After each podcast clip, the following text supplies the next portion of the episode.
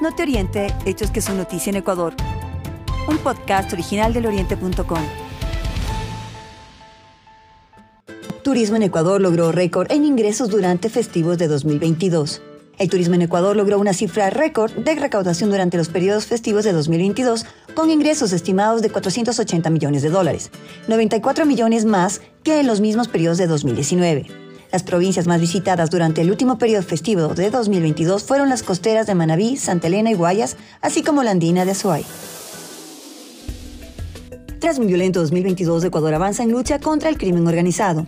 Ecuador afrontó en 2022 uno de los años más violentos de su historia. Cerca del 84% es violencia criminal vinculada al narcotráfico en Esmeraldas, Guayaquil, Santo Domingo, Guayas, El Oro, Manabí, Los Ríos y Santa Elena. Ecuador mantiene su lucha contra el narcotráfico, el crimen organizado y ahora también el creciente tráfico de personas y para el 2023 estará fortaleciendo el brazo operativo de la policía. Nueva especie de serpiente boa endémica fue descubierta en la Amazonia ecuatoriana.